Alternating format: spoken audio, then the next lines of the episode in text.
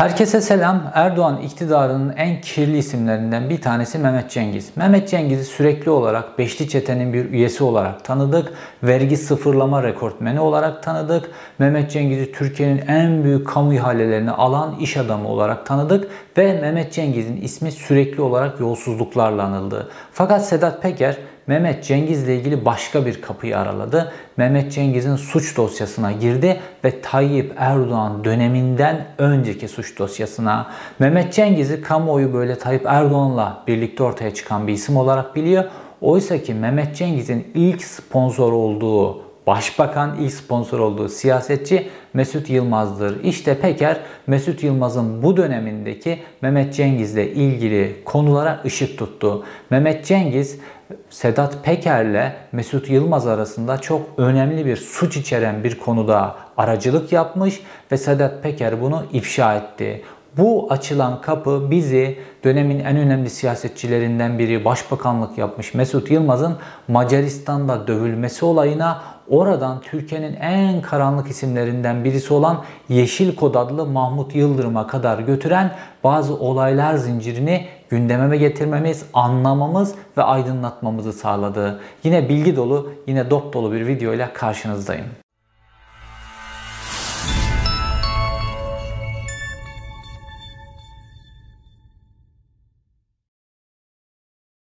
Sedat Peker son dönemde yeniden paylaşımlarına Twitter'da başladı. Fakat Twitter'da böyle çok geniş bir kullanım alanı yok Twitter'ın Türkiye'de. Twitter çok küçük kalıyor. Esas ana mecralar YouTube, Facebook gibi mecralar. Dolayısıyla Peker'in Twitter'da anlattığı çok önemli şeyler, çok önemli ifşaatlar, çok önemli suç kayıtları vesaire bunlar kamuoyundan, kamuoyunun gözünden kaçmış oluyor. Sedat Peker belki bir gün yeniden YouTube'da video çekmeye başlarsa bunlar daha geniş biçimde kamuoyuna yansır. Fakat Sedat Peker'in bu anlattıklarını öncelikle bu son dönemde Mehmet Cengiz bağlamında, Mesut Yılmaz bağlamında, o yumruklama olayı bağlamında anlattığı hadiseyi kısaca size özetlemem lazım ki konuyu tam olarak anlayabilelim ve Sedat Peker'in belki de bu Twitter'daki paylaşımlarını duymayanlar duysun. Çünkü bir dönemi aydınlatması açısından son derece önemli. Fakat aynı zamanda Sedat Peker bu hadiseyi anlatırken bir konuyu eksik bırakıyor. O konu ne? Sedat Peker'in bu cezaevinden çıkma meselesinde Mesut Yılmaz'a kasat üzerinden yaptığı şantaj nasıl etkili olduysa Sedat Peker'in Türkiye'ye gelmesinde de çok önemli bir isim etkili. Ee, Sedat Peker bunu anlatmıyor. O isim Kara Kuvvetleri Komutanlığı da yapan Muhittin Füsunoğlu. Sedat Peker bu konuyu anlatmadı. Bu o nasıl Kara Kuvvetleri Komutanlığı yapmış bir general, orgeneral bu konuda Sedat Peker lehine nasıl aracılık yaptı, neden aracılık yaptı onun detaylarına da birazdan geleceğiz. Önce bir konuyu özetleyelim. Sedat Peker ne ifşa etti? Sedat Peker şunu ifşa etti. Tıpkı şu anda arandığı gibi Sedat Peker geçmişte de aranıyordu 1998 yılında. Ve Sedat Peker Bulgaristan'daydı o sırada. Fakat bir kararla Türkiye'ye döndü. Neden Türkiye'ye döndüğü, nasıl serbest kaldığı Türkiye'ye döndükten sonra bununla ilgili konuları ifşa etti Sedat Peker. Fakat o dönem devletin tek hedefi Sedat Peker değildi. Bu babaların Hepsini devlet hedef almıştı o dönemde ve bunun biraz uluslararası destekle ilgili bir boyutu da vardı. Alaaddin Çakıcılar, Kürşat Yılmazlar, Sedat Pekerler, başka böyle mafyatik isimlerin hepsi o dönemde, o süreç içerisinde Türkiye'ye getirildi. Çünkü bu Milli Güvenlik Kurulu'ndan da geçmiş bir karardı. Onun detaylarına birazdan geleceğiz. Fakat bunların hepsinin içerisinde, bu saydığım babaların hepsinin içerisinde en zeki olanın Sedat Peker olduğunu şimdi anlıyoruz. Çünkü onların hepsi çok uzun yıllar cezaevinde kaldılar fakat Sedat Peker 8 ay sonra o süreçte cezaevinden çıktı. Bunun nasıl olduğunu şimdi Sedat Peker'in kendi itiraflarıyla, kendi ifşaatlarıyla anladık.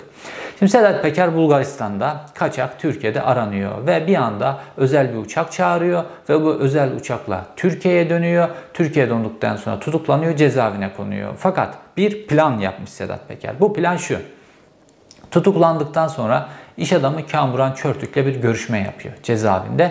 Kamuran Çörtük o zaman Süleyman Demirel'e çok yakın bir iş adamı. BRT diye bir medya grubu var. Önemli bir isimdi Kamuran Çörtük o dönem.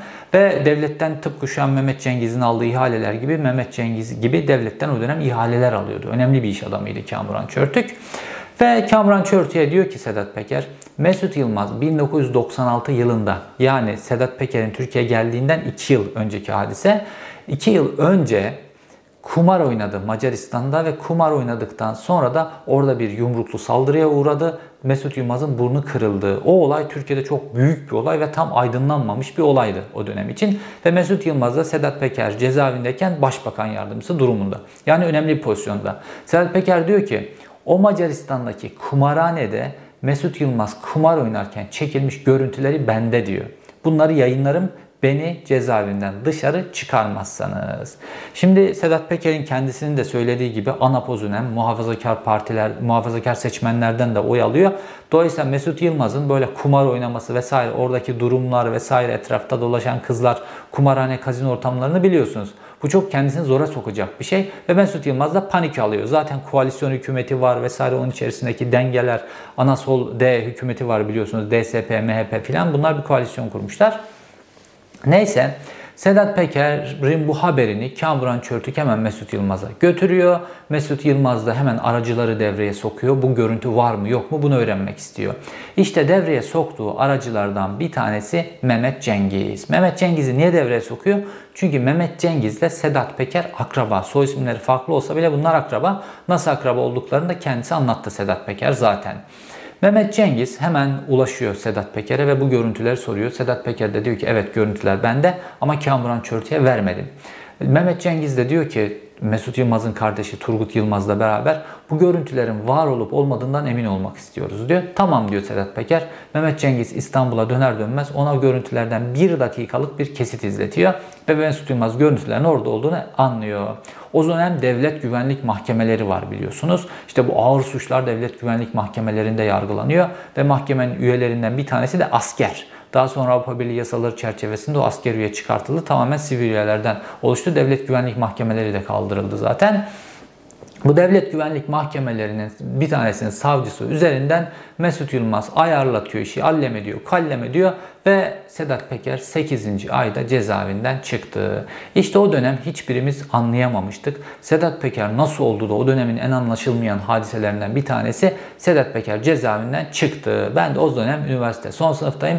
Bir sene sonra da gazeteciliğe başlamıştım ama bunun yankıları hala sürüyordu. Zaten böyle çıkabilmesi o dönem diğer bütün babaların cezaevine girerken Sedat Peker'in çıkabilmesi Sedat Peker'e ayrı bir ün katmıştı ve medyada Sedat Peker çok boy göstermeye başlamıştı. Sonrasında da herhalde bu adamın arkasında devlet var ki devlet yeni baba olarak bu adamı seçmiş olarak düşünüldüğü için pek çok devlet adamı da bürokrat da asker de o da bu da Sedat Peker'le poz vermeye başladı. Sedat Peker çok ünlü oldu.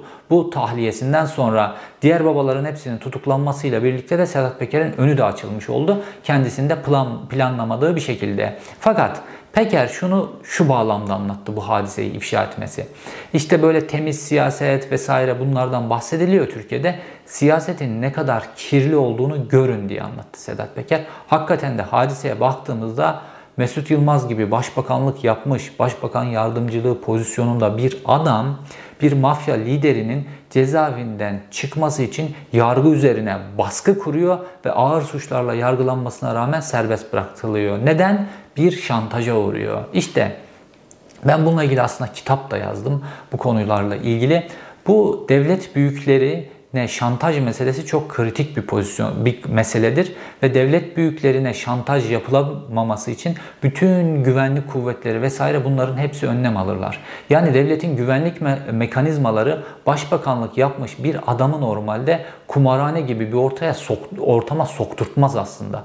Bununla ilgili önlemler alınır vesaire. İşte bu kaset mevzuları, evlilik dışı ilişkiler vesaire bunların hepsi devlet görevlileri açısından son derece sakıncalı işlerdir. Mesela Amerika Birleşik Devletleri'nde CIA başkanının evlilik dışı bir ilişkisi vardı. Bununla ilgili FBI CIA başkanının evini bastı, evinde aramalar yaptı filan. Dünyanın hiçbir yerinde bu tip işlere izin vermez. Eğer devletle ilgili, siyasetle ilgili, e, güvenlik kurumları ile ilgili önemli pozisyondaysanız aile hayatınızdan, kumar, içki vesaire gibi alışkanlıklarınıza kadar her şey sizin aleyhinize şantaj malzemesi olarak kullanılabilir. Dolayısıyla bu pozisyondaki insanların böyle bu benim özel hayatım deyip aradan sıyrılma durumları yoktur. Özel hayatlarına da dikkat etmeleri lazım. Çünkü özel hayatlarında uğrayacakları şantajın faturasını halk öder. Bu sebeple bu adamların öyle sevgilileri de olamaz, evlilik dışı da ilişki yapamaz, kumar da oynayamazlar, içki düşkünlüğü vesaire gibi işlere de giremezler. Bunu devletler, bürokrasi, medya e, denetimi vesaire bunların hepsi bunu engeller ve ifşa ederler. Fakat Türkiye'de saçma sapan biçimde bu konuya özel hayat filan deniyor. Özel hayat da Mesut Yılmaz'ın özel hayat üzerinden uğradığı baskıdan yargı mekanizması baskı görüyor. Ondan sonra bir mafya lideri serbest bırakılıyor. Şimdi de bunun hepsini anlatıyor ve devletin ne kadar kirli olduğunu ortaya koyuyor Sedat Peker. Evet Sedat Peker bu şekilde çıktı. Fakat burada kamuoyunun öğrendiği ilk konulardan bir tanesi de Mehmet Cengiz hadisesi. Şimdi Mehmet Cengiz'i hep böyle Tayyip Erdoğan parantezi içerisinde tanıyor kamuoyu. Fakat Mehmet Cengiz'in Mesut Yılmaz döneminde bile böyle önemli bir adam olduğu, başbakan yardımcısı, başbakanla aracılık yaptığı filan ilk defa kamuoyunun gözünün önüne çıkmış olduğu. Normalde Mehmet Cengiz'in siyasette ilişkisi ve büyümesi Mesut Yılmaz döneminden başlar. İkisi de Rizeli ve Mesut Yılmaz'ın siyasetteki sponsoru Mehmet Cengiz'di. Mesut Yılmaz'a bütün faturaları, evine gelen içkilere kadar her şeyi Mehmet Cengiz öderdi. Mehmet Cengiz'in Tayyip Erdoğan tarafına geçmesi AK Parti'nin kuruluş zamanında da değil. AKP'nin kuruluş zamanında AKP'yi finanse eden adam bütün o masrafları, parti binalarının kiralarını vesaire bunların hepsini karşılayan isim işte Tayyip Erdoğan'ın şu an yanında olan Mücahit Aslan var ya onun babası karşılıyordu bunların hepsini. Mehmet Cengizler o zaman onların yanında değillerdi. Sonra Mehmet Cengizler'in Tayyip Erdoğan'ın yanına eklenmeleri 2004-2005 senesi falan gibi oldu. Ondan sonra tabii Mehmet Cengiz Mesut Yılmaz döneminden de bu ihale işlerinde falan çok tecrübeli olduğu için Tayyip Erdoğan'a inanılmaz bir tecrübe kattı. Ondan sonra yavaş yavaş ilerleyip 2010'lardan sonra falan da patlayıp gittiler zaten. Dolayısıyla Mehmet Cengiz böyle karanlık bir adam başbakana şantaj yapılması ile ilgili aracılık yapıyor. Normalde başbakana şantaj yapılınca bununla ilgili polise gidilmesi lazım. Fakat başbakan polise gidemiyor çünkü o haltı işlemiş. O haltı işlemenin karşılığında da bunu yapıyor. Şimdi Mesut Yılmaz o dönem kumarhanede yumruklanmıştı kumar oynadıktan sonra çıkışta o kumarhanede yumruklanmış ve burnu kırılmıştı. O dönem Mesut Yılmaz'ın devlette bir görevi yok. Ana muhalefet partisi lideri pozisyonunda başbakan yardımcısı falan değil. Çünkü o dönem 96'da olmuştu bu hadise. Şantaja 98'de uğruyor. Devlet görevindeyken, başbakan yardımcılığı görevindeyken. Şimdi bu hadise ne? Bu hadise de önemli. Mesut Yılmaz'ın yumruklanması hadisesi çok önemli. Çünkü bu hadise Türkiye'nin en karanlık hadiselerinden bir tanesiyle bir bağlantı oluşturuyor. O da meşhur Mahmut Yıldırım Yeşil hadisesi. Şimdi buna gelmeden bu konudaki bu Muhittin Füsunoğlu, Kara Kuvvetleri Komutanı Muhittin Füsunoğlu nasıl Sedat Peker aracılık yapıyor? Bununla ilgili konuya gelelim. Sonra Yeşil ile ilgili hadiseye geleceğiz. Şimdi Sedat Peker 98 yılında e, Bulgaristan'da aranıyor. Türkiye'ye gelecek. Fakat o zaman Organize Suçlarla Şube Müdürlüğü diye bir müdürlük kurulmuş. Yeni ve işte dediğim o devletin mafya babalarına yönelik baskısı var ya bunun MGK kararları kısmına da birazdan geleceğim. Onunla ilgili öncü bir grup olarak burası kurulmuş. Öncesinde yoktu. Bu şubenin kurulmasıyla birlikte mafyanın üzerine çok gidildi. Çünkü organize suçlarla ilgili özel bir birimdi. Bununla ilgili yetenekler, bununla ilgili uzman polisler vesaire oraya toplandı. O dönemde Adil Serdar Saçan diye bir adam İstanbul'da organize şubenin başına getirildi. Bu adam böyle gaddar da bir polis, işkenceci bir polis ve böyle aldığı kişilere falan çok işkence yapıyor. Hatta bunlardan bir tanesi de meşhur Tuncay Güney'dir. Bu Ergenekon davasında filan ismi çok konuşulmuştu filan. Ergenekon'u ilk anlatan adam filan diye geçer. Sonra haham oldu filan böyle değişik bir işlere büründü. Kendisini korumaya aldı bir şekilde. Ben onun bir ses kaydını dinlemiştim. Adil Serdar Saçan'ın e, Tuncay Güney'i sorgulama ses kaydı. Şimdi polislerde şöyle bir huy da vardır, bu istihbaratçılarda da vardır. Böyle her şeyi bilmek isterler. Fakat bildikleri her şeyi yargı mekanizmasına taşımazlar.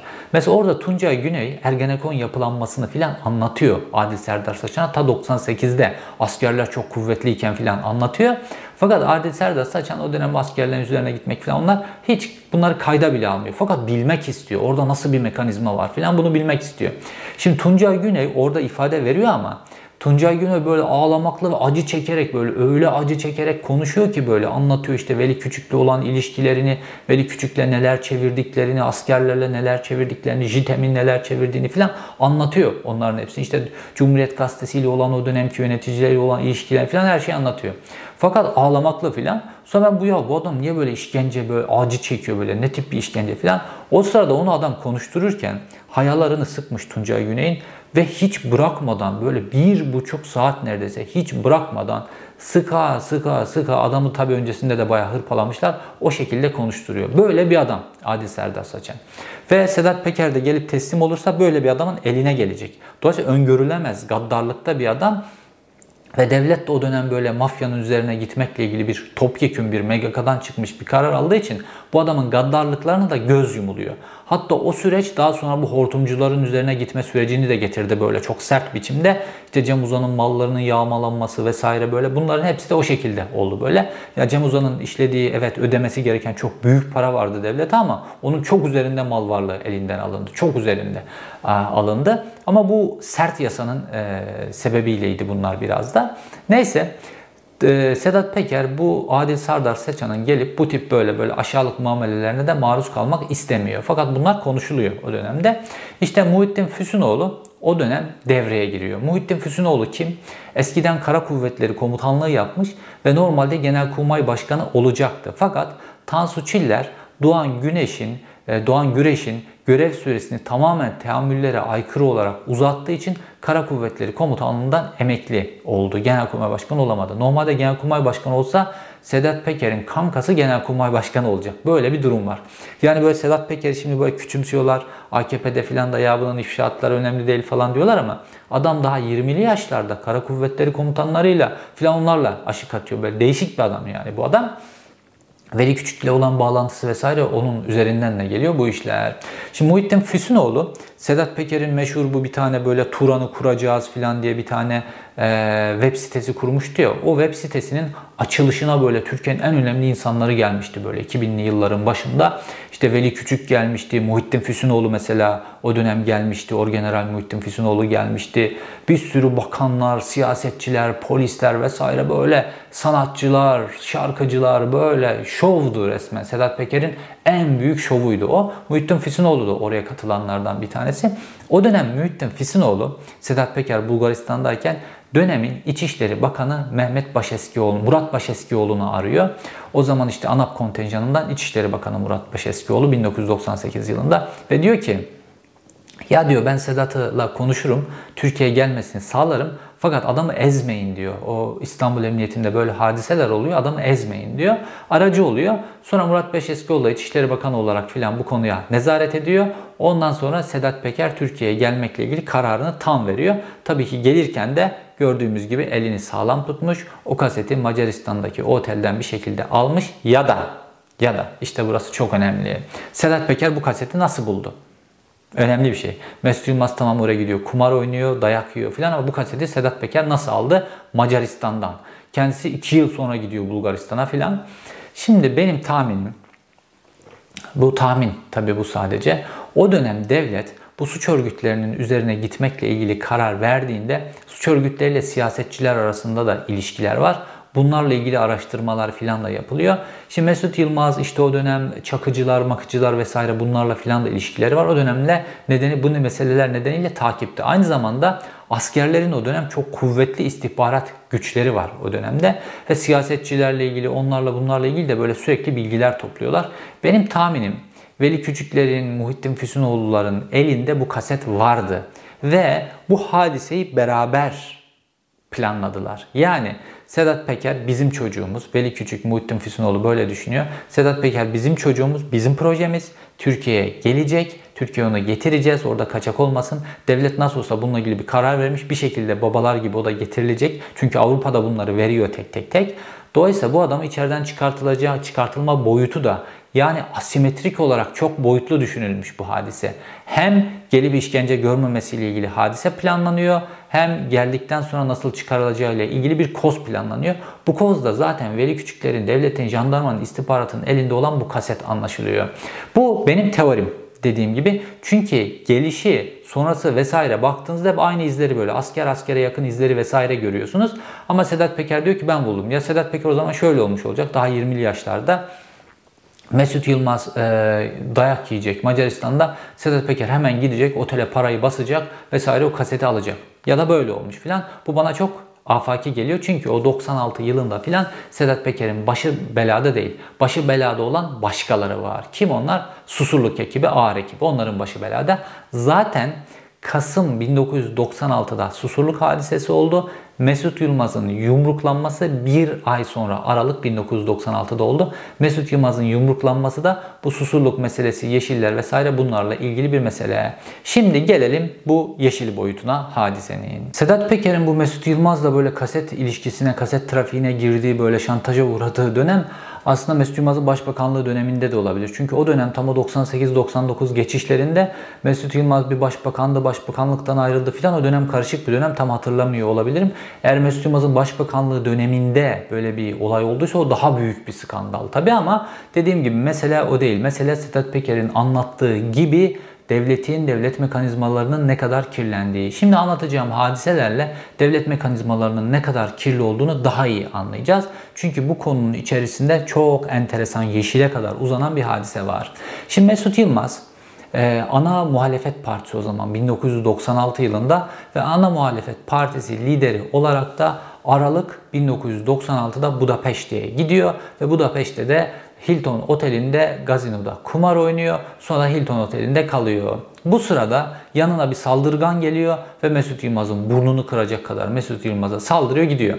Mesut Yılmaz'ın normalde yanında korumaları olması lazım ki Mesut Yılmaz'la birlikte orada bir bakan var. Onda korumaları olması lazım. Ya korumalarını almadan gittiler kumar oynadıkları için. Bu bana çok mümkün gelmiyor.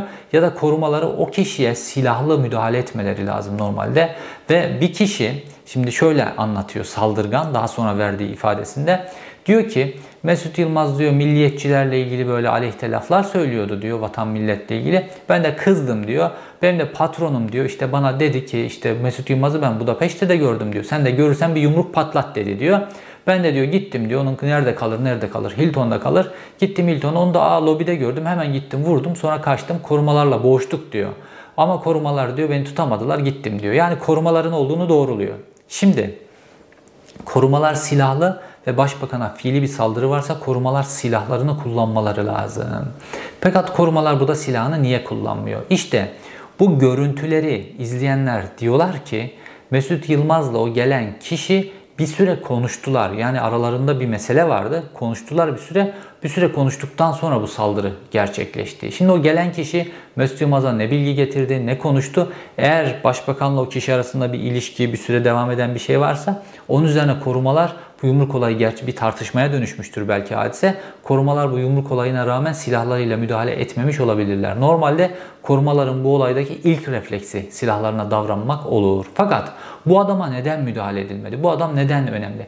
Böyle milliyetçi duygularıyla vesaire gelip saldıran bir adam mı yoksa başka bir önemi mi var? Şimdi saldırgan kim? Veysel Özer'den. Bu saldırgan diyor ki Veysel Özer'den benim diyor işte e, yanında çalıştığım patronum beni bu işe yönlendirdi bu milliyetçi duygularla. Patronu kim? İsmail Koçkaya. Macar İsmail ismini sonradan alan İsmail Koçkaya. Bunlar kim? Devletin kayıtlarına göre bu iki kişi Yeşil'in adamı. Hem Yeşil'in parasını çalıştıran adamlar hem de Yeşil'le karanlık işler yapan adamlar. Yeşil kim? Mahmut Yıldırım. O dönem hem Milli İstihbarat Teşkilatı'nda hem de JITEM'de filan görevli kişi. Ve Mahmut Yıldırım'ın devletin resmi kayıtlarına göre Mesut Yılmaz'a bu saldırı gerçekleşmeden 2 ay önce Milli İstihbarat Teşkilatı ile ilişkisi kesiliyor.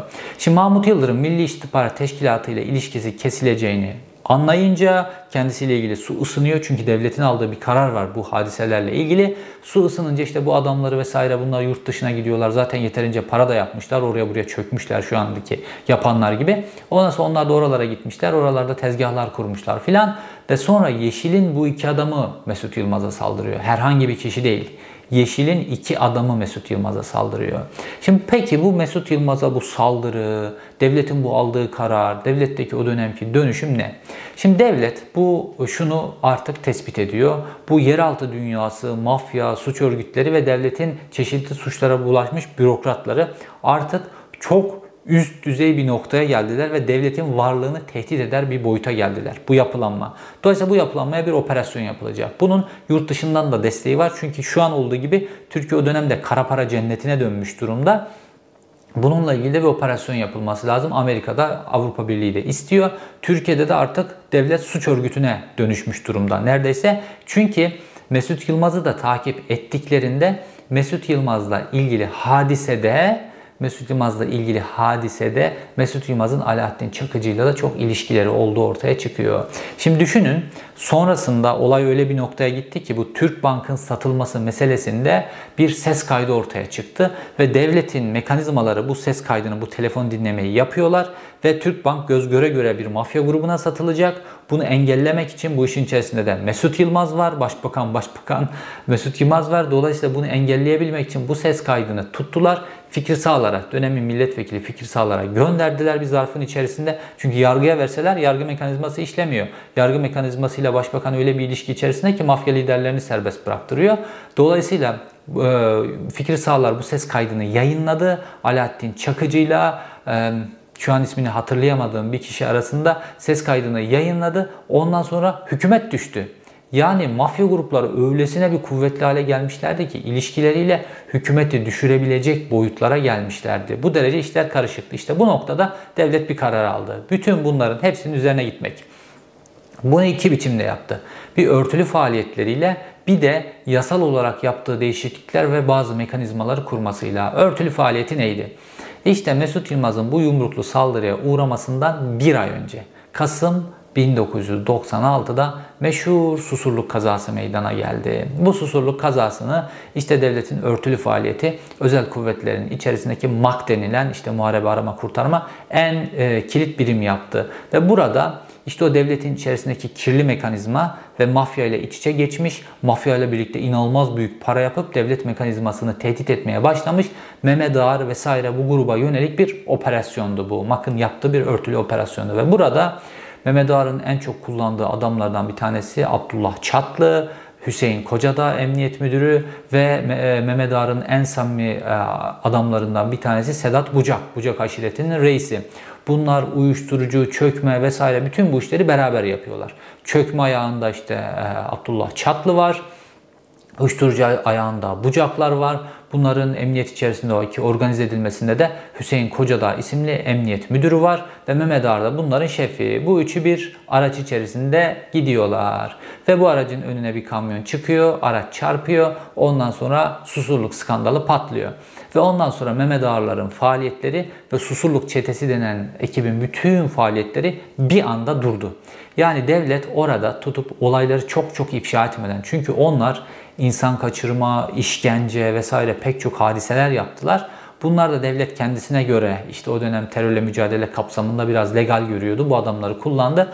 Bunları da çok ifşa etmeden fakat bu adamlar da çok büyük bir güç noktasına geldiler. Devletin kendilerini açtığı bu alanda. Bunu da çökertmek için böylesine bir örtülü operasyon yapıldı. Fakat diğer tarafta başka gruplara yönelik yani esas suç gruplarına yönelik, organize suç gruplarına yönelik operasyonlarla ilgili de Devlet Milli Güvenlik Kurulu'nda aldığı bir karar çerçevesinde bazı düzenlemelere gitti. Bu düzenlemelerden ilki emniyetin içerisinde organize şube denen bir şube kurulmasıydı. 1998 yılında emniyetin içerisinde o zamana kadar organize suçlarla mücadele şubesi diye bir şube yoktu. Bu şube kuruldu. İşte az önce bahsettiğim Adil Serdar Saçan da İstanbul'daki şubenin başına getirildi. Ondan sonra bu şube tamamen mafya grupları, organize suç gruplarının üzerine odaklanmaya başladı.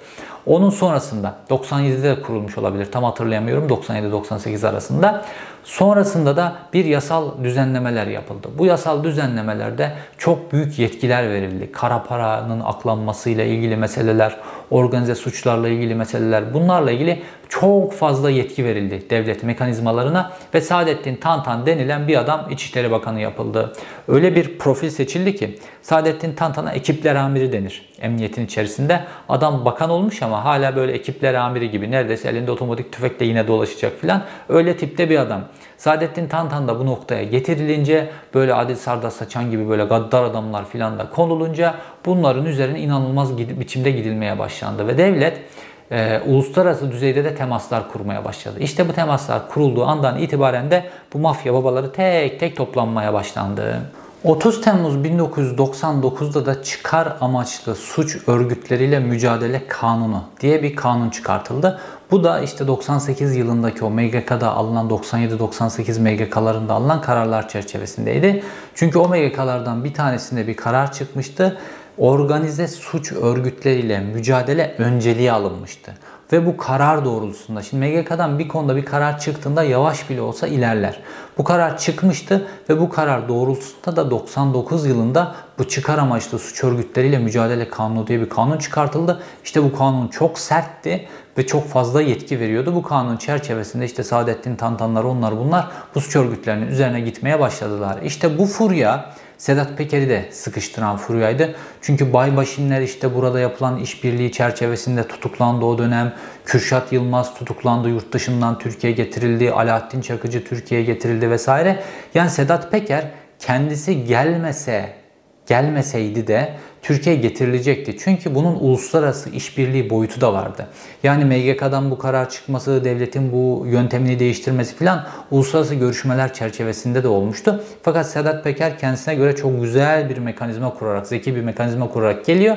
Çünkü dediğim gibi Sedat Peker'i destekleyen Muhittin Füsunoğullar, Veli Küçükler vesaire kendi adamlarını aradan sıyırıyorlar. Onların da verdiği destek boyutu da var. Bu da bir gerçek Sedat Peker'le ilgili. Şimdi bu uluslararası boyutu ne? Şimdi Türkiye diyor ki işte ben diyor tamam bu işte böyle karanlık yapıları, mafyatik yapıları filan kullanıyorum ama ya benim işte terör diye bir sorunum var. PKK terör diye bir sorunum var benim.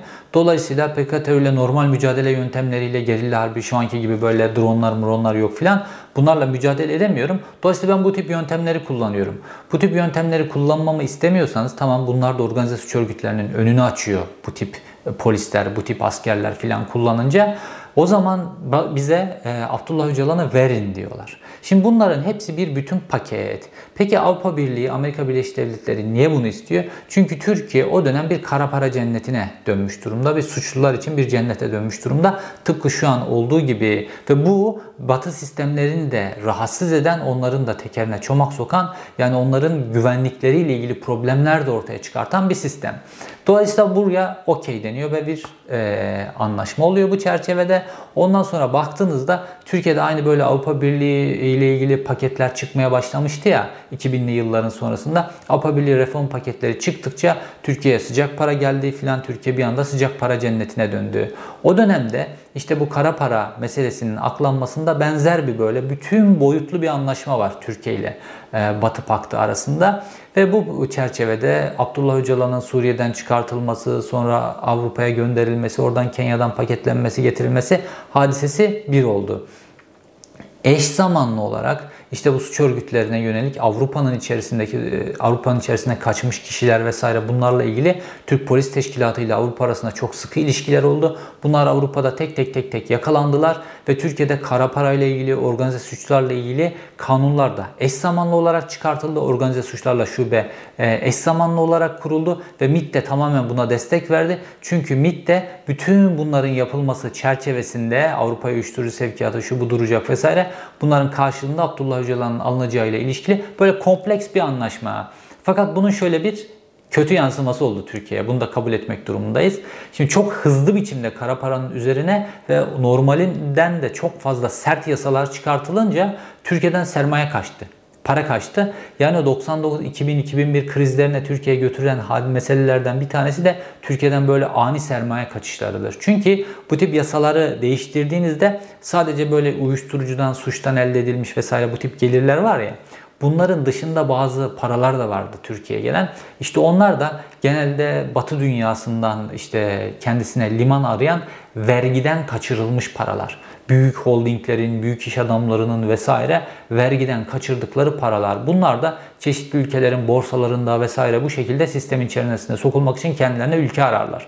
Bunlar da kaçtılar. Ekonomik krizin o dönemki tetikleyicilerinden bir tanesinde de bunun etkisi olduğu söyleniyor. Çünkü o dönem hazine yetkilileri bu kadar sert yasalar yapmayın ya da bu kadar böyle organize biçimde bu işlerin üzerine gitmeyin diye polise vesaire baskı yapıyorlar. Sermayenin kaçacağına ilişkin baskı yapıyorlar. Hazine bununla ilgili görüş de sunuyor Milli Güvenlik Kurulu'na. Fakat e, bununla ilgili başka büyük bir çıkar düşünüldüğü için Abdullah Öcalan'ın getirilmesi ve Türkiye'de terörün durdurulması ile ilgili bunlar göz ardı ediliyor. Ve hakikaten de bu babalara operasyon başladıktan sonra babalar operasyonu işte ağırların bastırılması şu bu filan bunları olduktan sonra da terör saldırıları da bir anda duruyor. Bu iklimin değiştiğini aslında Abdullah Öcalan cephesi de görüyor iklimin değiştiğini ama artık çok geç. Çünkü anlaşma devletler arasında yapıldığı zaman diğerleri çerez kalıyorlar arada. Ve bu anlaşmalar yapıldıktan sonra babalar, bütün babalar Avrupa'dan paketlenip Türkiye'ye getirildi. Bu kara paranın üzerine gidildi. Uyuşturucu meselesinde inanılmaz düşüşler oldu. Türkiye'den kara para kaçtı vesaire ama Abdullah Öcalan da Türkiye'ye getirildi. Bunların hepsi bir paket. Aynı zamanda bu ağırlar vesaire gibi devletin içerisinde örgütlenmiş e, kişilerle ilgili de bunları bastırabilmek için de örtülü bir operasyona ihtiyaç vardı. İşte Maktor'da bir örtülü operasyon yapıp Susurluk'ta bunları hem böyle bütün ışıklar önünde bunları gösterdi, bütün yapıyı gösterdi hem de bunların üzerine inanılmaz biçimde gidilmiş oldu ve bunlar da aktivitelerini durdurmak zorunda kaldılar. İşte bu hadiselerin patlayan noktalarından, sivilcelerinden bir tanesi de bu. Çünkü böyle adım adım geliyordu. İşte o patlayan sivilcelerden bir tanesi de Mesut Yılmaz'ın suratının ortasında patlamış oldu. Fakat sonuçta baktığımızda Sedat Peker kendisinde söylediği gibi zeki bir hamleyle, zeki bir kurguyla bu hadisenin içerisinden sıyrılmış. Şimdi Mehmet Cengiz hadisesine gelelim. Mehmet Cengiz ile ilgili ifşaatı Sedat Peker'in son derece önemliydi. Mehmet Cengiz'in sadece böyle bir müteahhit, yolsuz bir müteahhit olmadığı, başka böyle suçlarda aracılık vesaire ettiğini de kamuoyunun gözünün önüne koymuş olduğu. Şimdi orada da küçük bir hadise anlatıyor. Diyor ki Mehmet Cengiz'in hatta diyor bir tane sevgilisi vardı filan. Sonra kızın üzerine bir ev yapmıştı. Sonra ayrıldı. Kıza evini vermedi. Kız da geldi bana dedi ya ben de dedim ki ya bu bizim akraba bak akrabayı bizim Mehmet bu böyle konuşuluyor filan. Kızın evini ver dedim diyor da evini verdi. Şimdi olay öyle bir boyut değiştirdi ki daha önceki bir videomda anlatmıştım. Şu anki Mehmet Cengiz'in sevgilisi Londra'da yaşıyor. Londra'da Kraliyet Sarayı'na yakın bir sokakta yaşıyor. Londra'nın en böyle değerli arazisi. Orada yaşıyor. Ayrıca yetmemiş. Londra'da o kadar çok mülk almışlar ki Mehmet Cengizler. Londra'da emlak şirketi kurdu Mehmet Cengiz kardeşinin vesaire ortak oldu. Çünkü o kadar çok emlak yönetmek vesaire zor. Mehmet Cengizler artık bu boyuta gelmiş hadiseler ve Türkiye'deki suç ve suç örgütleri de inanılmaz büyük bir boyuta geldi.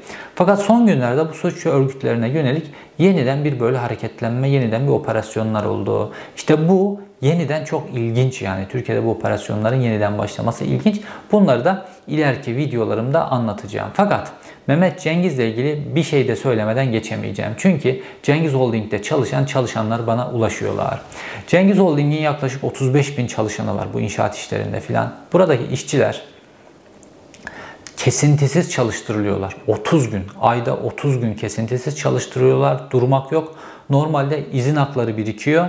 Bu izin hakları hiçbir biçimde bordroya yansıtılmıyor ve günde 10-12 saat çalıştırılıyorlar. Bunlar 8 saat çalıştırılmış, hafta sonu 2 gün izin yapmış vesaire şeklinde gözüktü, gö- gösteriliyor bunlar.